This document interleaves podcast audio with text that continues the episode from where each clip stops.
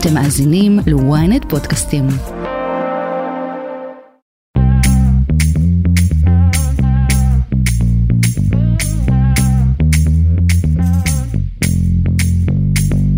שלום לכם וחג שמח, אתם איתנו על כסף חדש, הפודקאסט הכלכלי היומי של ynet. היום יום רביעי, 4 באוקטובר.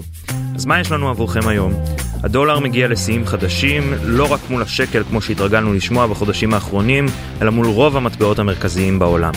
למה זה קורה ואיך מה שקורה בתוך ארצות הברית משפיע.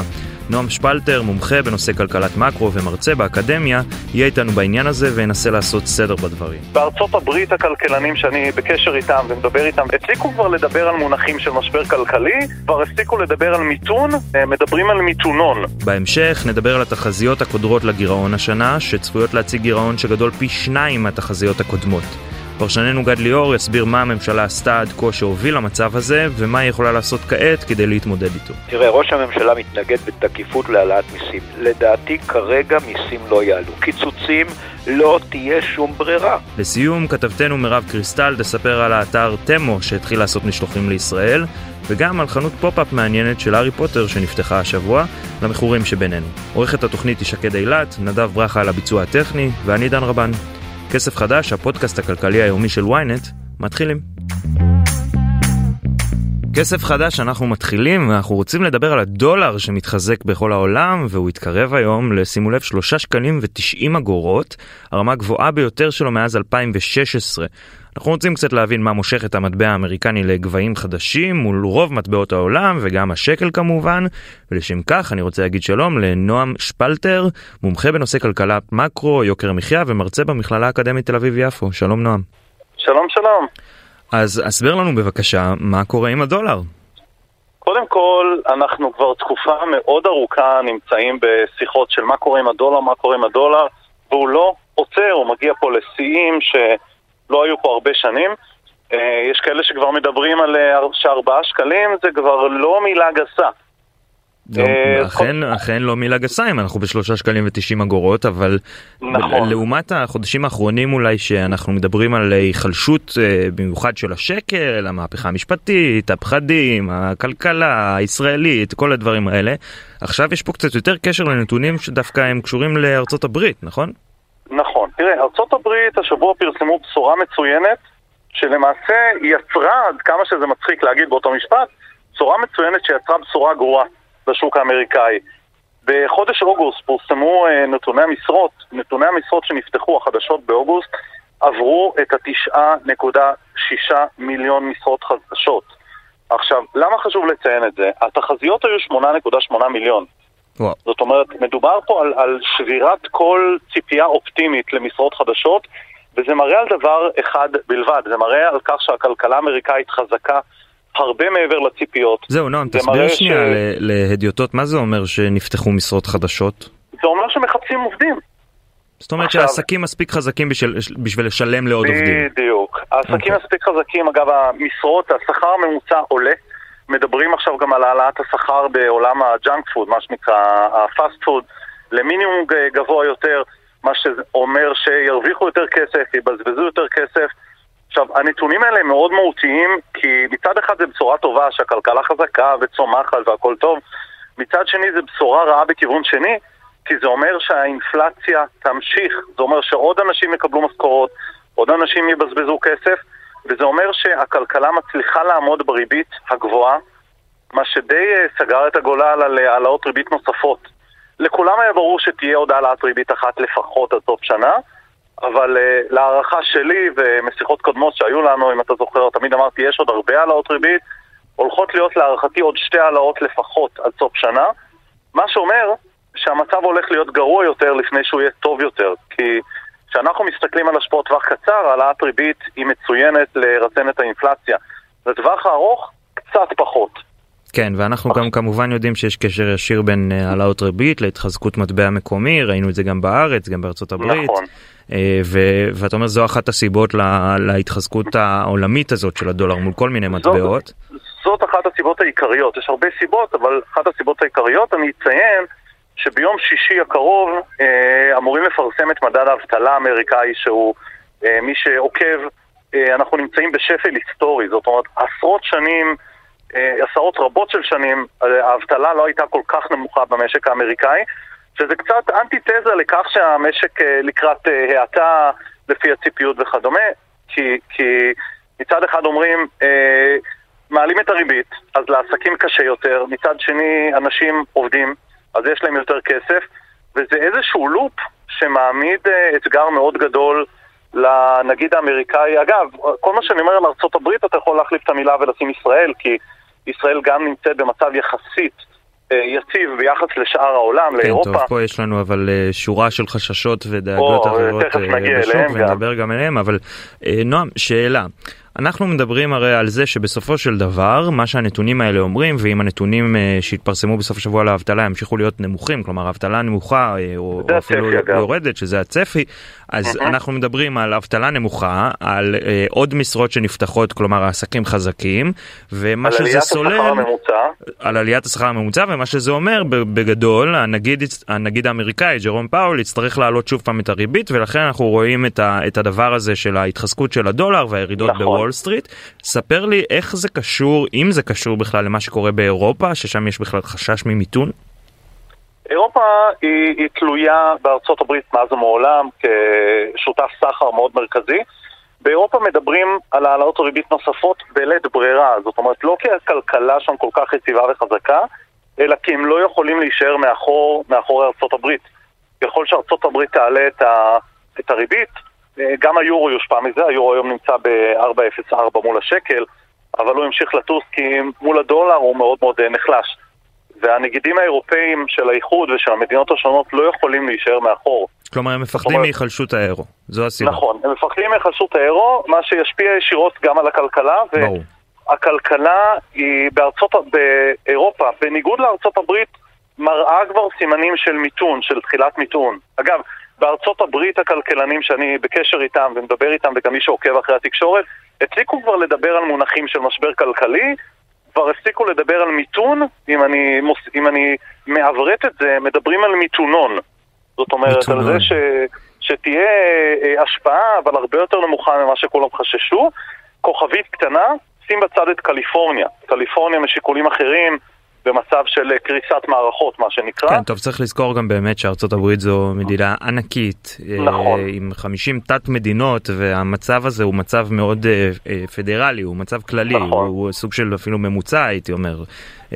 כן, נכון. נועם, איך, תוסיף אגב לסימני השאלה את זה שעוד פעם פרצו את מסגרת החוב, יש, כל זהו, כך זו הרבה בדיוק שיקולים. השאלה ש, שרציתי לשאול, ראינו באמת בימים האחרונים תהפוכות פוליטיות מאוד מאוד קשוחות בארצות הברית, יו"ר בית הנבחרים הודח מתפקידו ל- לראשונה בהיסטוריה, איך זה, זה מתקשר גם להחלטות של ג'רום פאול, אה, האי יציבות הפוליטית שם קשורה למשל אה, או, או מקבילה לאי יציבות הפוליטית שלנו?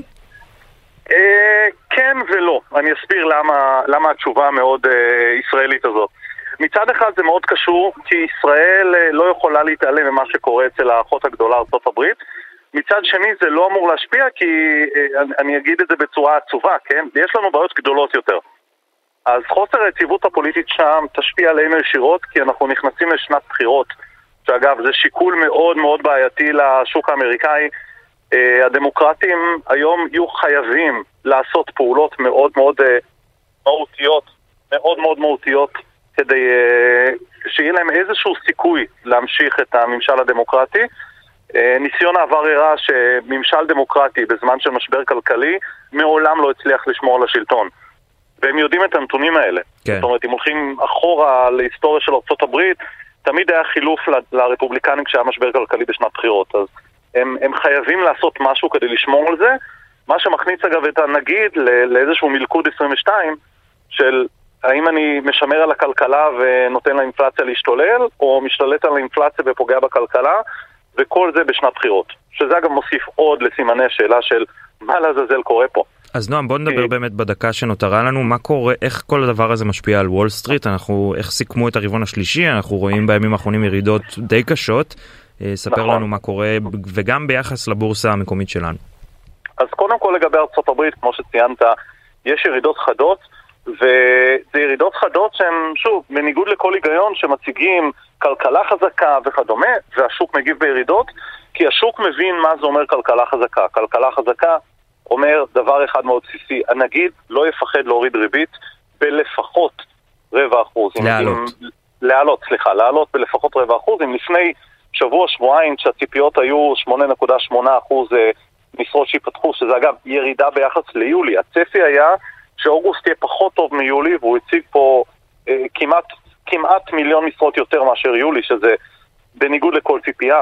אז היום כבר אה, מבינים שהוא יעלה את הריבית, והוא יעלה את הריבית בביטחון מלא, מה שישפיע מיד על השוק האמריקאי, על הבורסה, כי תשואות תגרות החוב יעלו, מה שיוריד את מחירי הבורסה בכל המדדים. אגב, כל המדדים האמריקאים אתמול הגיבו בצורה אה, שלילית קיצונית לנתון הזה, כי כן, כולם מבינים קצת, את המשמעות. נראה שהם גם היו אולי קצת מופתעים, אה, כמו כל אה, השאר. הם היו מאוד מופתעים, זה היה משמעותי. תראה, אם התחזית הייתה 8.8 מיליון והפרסום היה 9.6, זה כמעט מיליון משרות יותר, זה אף אחד, אף אחד לא, לא, לא ציפה לדבר כזה. היו גם האופטימיים ביותר, דיברו על ציפיות של 9.2 מיליון. זאת אומרת, אנחנו פה ב- בחריגה מאוד משמעותית מהצפי שהפתיע את כולם, ולכן התגובות. כן. אנחנו קופצים לישראל, תראה, השוק בישראל הוא בחוסר ודאות, הוא עם אה, אש פועלת, מה שנקרא, אש בוערת בכל החזיתות.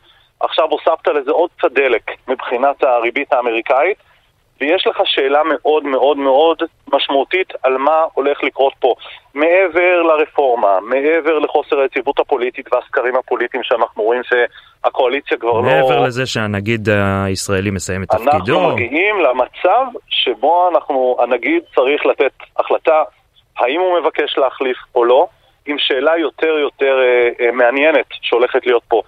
אם הוא יגיד שהוא לא מוכן להמשיך, שאגב, זו הציפיות, כן. אלה הציפיות שהוא לא, לא ירצה להמשיך במצב הנוכחי. כן, כמובן שזה שזה- מושפע מזה שבייסיקלי הראו לו את הדלת החוצה, אבל אה, בדיוק, אבל בסדר. רמזו לו שהוא אה, יתפוטר, מה שנקרא, אם כן. הוא לא יחליט את זה בעצמו. מי יהיה התחליף? ופה כל העולם מסתכל על ישראל, כי אם יהיה פה מינוי פוליטי, אם יהיה פה מינוי פוליטי שנגיד. ההשלכות יהיו משמעותיות. ואם יהיה פה מינוי מקצועי, אולי יצליחו להציל את המצב. כל עיני הכלכלנים בעולם נשואות לישראל, מה הולך להיות אחרי החג, האם זו- הנגיד ימשיך או לא. ובנימה זו נועם שפלטר, מומחה בנושא כלכלת מקרו, יוקר מחיה ומרצה במכללה האקדמית תל אביב-יפו, תודה לך שהיית איתנו ועשית לנו סדר בדברים. ושיהיה חג שמח לכולם שמח, וחג אה, כמובן. כלכלי רגוע. חג שמח, ביי ביי. כסף חדש. כסף חדש אנחנו ממשיכים. במשרד האוצר נערכים לפרסום התחזיות התקופתיות שצפויות להציג אה, צפי לגירעון של פי שניים מהיעד השנה. זה בעיקר בגלל השילוב של הוצאות ממשלתיות גדולות והכנסות נמוכות מהצפוי, גם כמובן בשל אי היציבות הפוליטית. אנחנו רוצים להבין במה מדובר ומה משמעות הדברים. אני רוצה להגיד שלום לגד ליאור, פרשננו הכלכלי, שלום גד. שלום רב. אז גד, אתה פרסמת בוויינט את ההערכות החדשות, לכמה הגירעון צפוי להגיע השנה וכמה זה רחוק ממה שחזו כשהכינו את התקציב? זה יהיה כנראה בדיוק כפול, זאת אומרת, אנחנו חזינו, אנחנו, האוצר חזה 1.1 אחוז, שזה בערך 20 מיליארד שקל, הגירעון יגיע לקרוב ל-40 מיליארד, שזה יותר מ-2 אחוזים גירעון. כמובן שאפשר לסטות בגירעון, אפשר קצת לרדת, קצת לעלות, עשירית, שתיים, להכפיל, זה רע מאוד, זה נשמע רע בארץ ובעולם. ונכון, אני חייב לומר בהגינות, עדיין הגירעון בישראל נמוך יותר מאשר למשל בארצות הברית, שם הוא 6% ובמדינות אחרות, אבל אנחנו במצב הרבה יותר טוב בהרבה מאוד תחומים, ולכן אין שום סיבה לפזר כספים בלי סוף ולהגיע לגירעון כזה גבוה.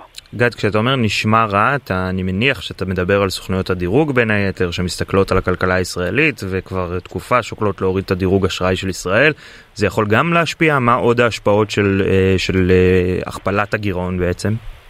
זה בהחלט יכול להשפיע, אבל, אני אומר את האבל, כנראה שביום שישי הבא עדיין הדירוג לא ירד, ביום שישי הבא, לא הקרוב, חברת מודי'ס תפרסם את uh, הדוח שלה על ישראל. הוא יהיה כנראה, כך אנחנו יודעים כבר מכל מיני אנשים שדיברו איתם, דוח חמור, כנראה, הכל כנראה, אנחנו לא רואים בדיוק מה הכלכלנים כותבים, כנראה שהדירוג לא ירד, אולי תחזית הדירוג ירד, אבל הערות על מה שקורה כאן עכשיו, אנחנו לא צריכים מחברת דירוג. בא OECD ואומר במפורש, לא בפעם הראשונה, הוא אמר את זה אשתקד ולפני שנתיים, הפעם הוא החריף את הטון, תפסיקו לחלק כספים בלי הכרה לגורמים לא יצרניים.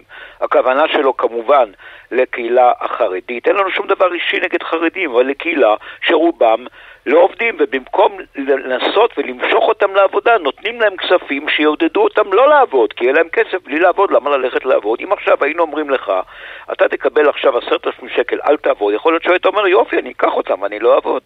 כמובן, ואתה באמת מתייחס לדוח שפורסם אתמול של ה-OECD, שגרר לא מעט תגובות. איך uh, אתה חושב שהתמודדו באוצר עם התחזיות החדשות, ומה הם בכלל צפויים לפרסם בגזרת uh, האינפלציה והצמיחה? תראה, אומרים לי בכירים באוצר, הבעיה היא מבנה הממשלה והשר שלהם. השר שלהם רוצה לתת הרבה מאוד למוסדות דת, הרבה מאוד להתיישבות, למתנחלים. פחות מעניין אותו אה, מדעים, משרד איכות סביבה, שאגב שם יושבת שרה אה, עידית סילמן, כן, שהיא לא בדיוק איזו אה, חילונית ליברלית או משהו, שגם היא רוצה כספים והיא מנסה לדאוג למשרד ואומרים לה לא תקבלי. זאת אומרת, לא תקבלי תוספת, להפך, ניקח ממך. אז זה מצב מאוד לא טוב, שבכירים באוצר, חלקם כבר עזבו אגב, עכשיו המינויים הם של סמוטריץ', אפילו המינויים שלו, אלה שהוא מינה, לא כל כך מרוצים ממה שמתרחש. עכשיו גד, מה, מה בעצם האפשרויות שלנו, שלנו, של האוצר יותר נכון, להתמודד עם, ה, עם הגירעון הגדל? זה קיצוצים, זה העלאות מיסים, זה גם וגם. יש פתרון אחד שהממשלה תשנה את מדיניותה ותתמוך פה בהייטק שנמצא במשבר קשה, ב- ב- בכל מיני גורמי טכנולוגיה. אה, אם צריך, תוריד נגיד את מס החברות, מה שהיא הבטיחה קודם, יש מדינות שהורידו לאחרונה, ואז מפעלים ומשקיעים הולכים לשם ולא אלינו. אה, יש כל מיני דברים, יש הרבה מאוד דברים לעשות. לצערנו הרב, עברו תשעה חודשים מאז כינון הממשלה הזאת, במקום לטפל במה שצריך, היא מטפלת במה שלא צריך. מרפורמה משפטית, דרך הדרה אה, ברחובות שמעוררת מהומות, ודרך לתת לגורמים לא יצרניים. ואני אומר שוב, אין לנו שום דבר נגד הדת, אבל צריך לחשוב כמובן. מה קודם אבל למה. אבל גד, אני, אני אקשה עליך בכל זאת. אתה חושב שקיצוצים או העלאת מיסים זה משהו שהוא על השולחן, או שהוא אפשרי, או שהוא ריאלי? תראה, ראש הממשלה מתנגד בתקיפות להעלאת מיסים. לדעתי כרגע מיסים לא יעלו. קיצוצים לא תהיה שום ברירה. יצטרכו לקצץ. ממה יקצצו? הרי לא יקצצו ממשרד המדע, שהוא משרד קטן עם תקציב קטן, לא יקצצו ממשרד החקלאות, לקצץ, פשוט לא יעזור להם. העיקרים, מהגדולים, מהחינוך, מהבריאות, מהביטחון, מהרווחה, בדיוק המקומות שבהם צריך כסף. אני לא רוצה שיקצצו לא מהרווחה ולא מהבריאות. כמובן. אה, פרשננו הכלכלי גד ליאור, תודה רבה לך שהיית איתנו. תודה רבה. כסף חדש כסף חדש אנחנו מתקרבים לסיום ואנחנו הפעם רוצים לדבר על משהו קצת יותר מעודד האתר ואפליקציית הקניות תמו אה, החל לשלוח מוצרים לארץ מה שיכול לייצר תחרות רצינית לאתרים סינים כמו אלי אקספרס ושיין אה, וגם לאמזון ונקסט אני רוצה להגיד שלום לכתבת הצרכנות שלנו מירב קריסטל שלום מירב. שלום שלום מה נשמע? בסדר גמור איך את? אני בסדר. אז קודם כל, אני מקווה שאמרתי את זה נכון, תמו, תמו, אני... תמו, כן, תמו. T-E-M-U, אם זה עוזר למישהו. כן, באנגלית הם קוראים לזה תימו, בטח בסינית מבטאים את זה קצת אחר, אבל תמו זה נראה לי סבבה. מה זה האתר הזה? אה, אתר סיני שבצמיחה מאוד מאוד אה, תלולה, לפחות מ-2022 בארצות הברית, ועכשיו הוא גם אה, שולח לאירופה. זה ממש אתר שמזכיר את אלי אקספרס, אולי טיפה גם את שיעין ו... עוד אתרים סינים שבעבר היו כאן, אה, היו פופולריים בישראל, כמו וויש, ומכירים את הפורמט, פתאום הוא התחיל אה, למכור אה, גם בשקלים ולשלוח לישראל. מחירים נמוכים באופן מיוחד אפילו לסין, ולכן הוא מושך תשומת לב. זה אתר גם ש... שפשוט הייתה לו הצלחה מטאורית בארצות הברית, היו המון המון הורדות של האפליקציה, אז כן, זה עשה שם באז רציני בזכות המחירים המאוד מאוד נמוכים. מירב, מה זה מחירים נמוכים? חשדות. מה זה מחירים נמוכים? הרי אני פותח אלי אה, אקספרס, אני רואה כן. כיסוי לפלאפון בשלושה שקלים, כמה, how, כן. how low can you go?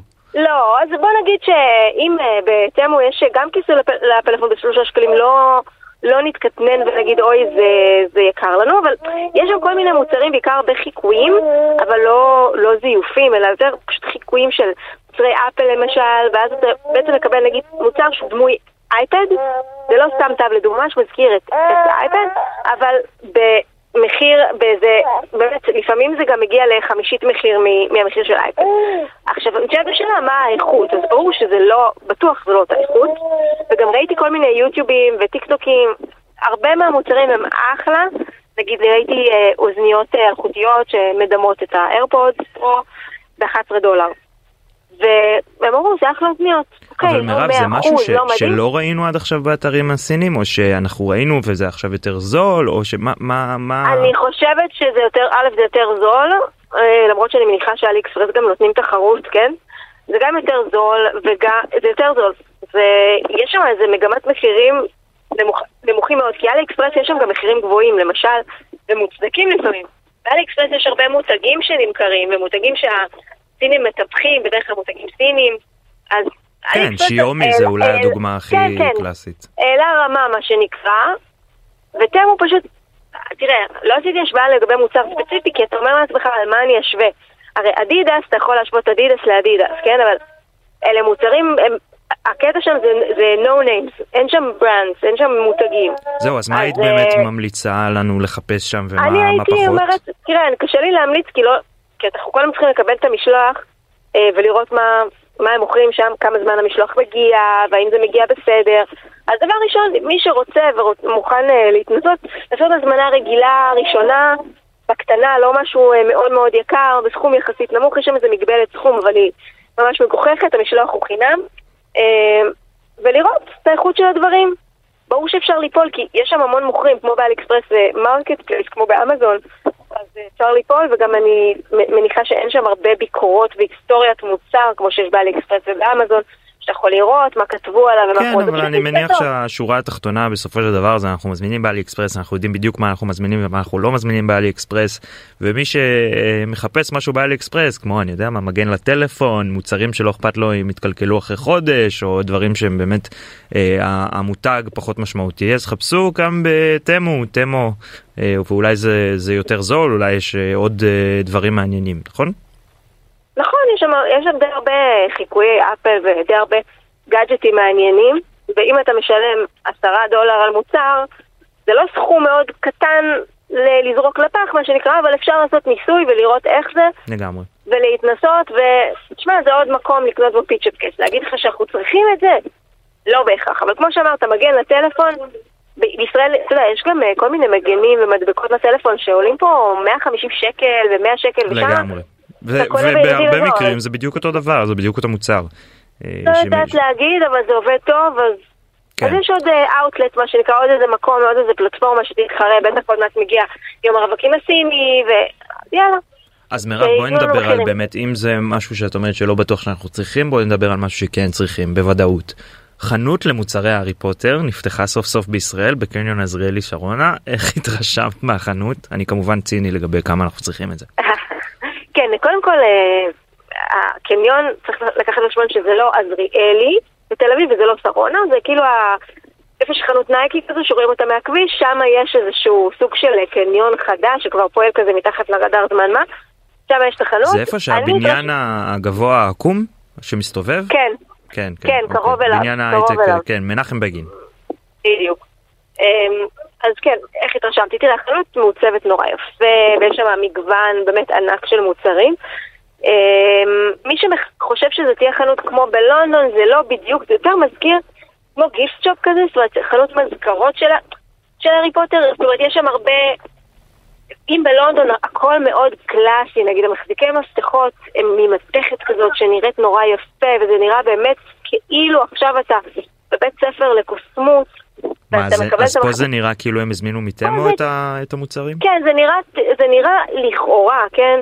איזה רמה אחת מתחת, כי זה, הרוב זה פלסטיק, ו, ויש שם הרבה מוצרים שהם נראים לא, הרי, הרי בעיקרון מה רוצים המעריצים, הפאנס? הם רוצים שזה ייראה כאילו הם עכשיו בדרך להוגוורטס, ובעצם בחנות הזאת הרבה מהמוצרים נראים כמו, אה, אתה יודע, כמו כאילו זה, זה מוצרים של, אה, לא יודעת, מזכיר את מארוול כזה. כן. אה, לא כאילו אתה באמת בתוך החוויה, אבל זה הרבה מהמוצרים בחנות הזו. חלק מהמוצרים באמת נראים כאילו בתוך, אתה בתוך החוויה, יש גם מוצרי אספנות כאלה, כמו עכשיו מירב, נימבוס זה, 2000, זה, זה. פופ-אפ? זה חנות זמנית? היא חנות זמנית, אז בוא נגיד שהמעריצים האמיתיים יצטרכו ללכת ללונדון או לניו יורק, אבל בוא, גם פה יש להם שפע. היא תהיה שלושה חודשים, כי אתה יודע, הם לא יודעים עדיין כמה באמת יש היתכנות לחנות הזאת כל השנה.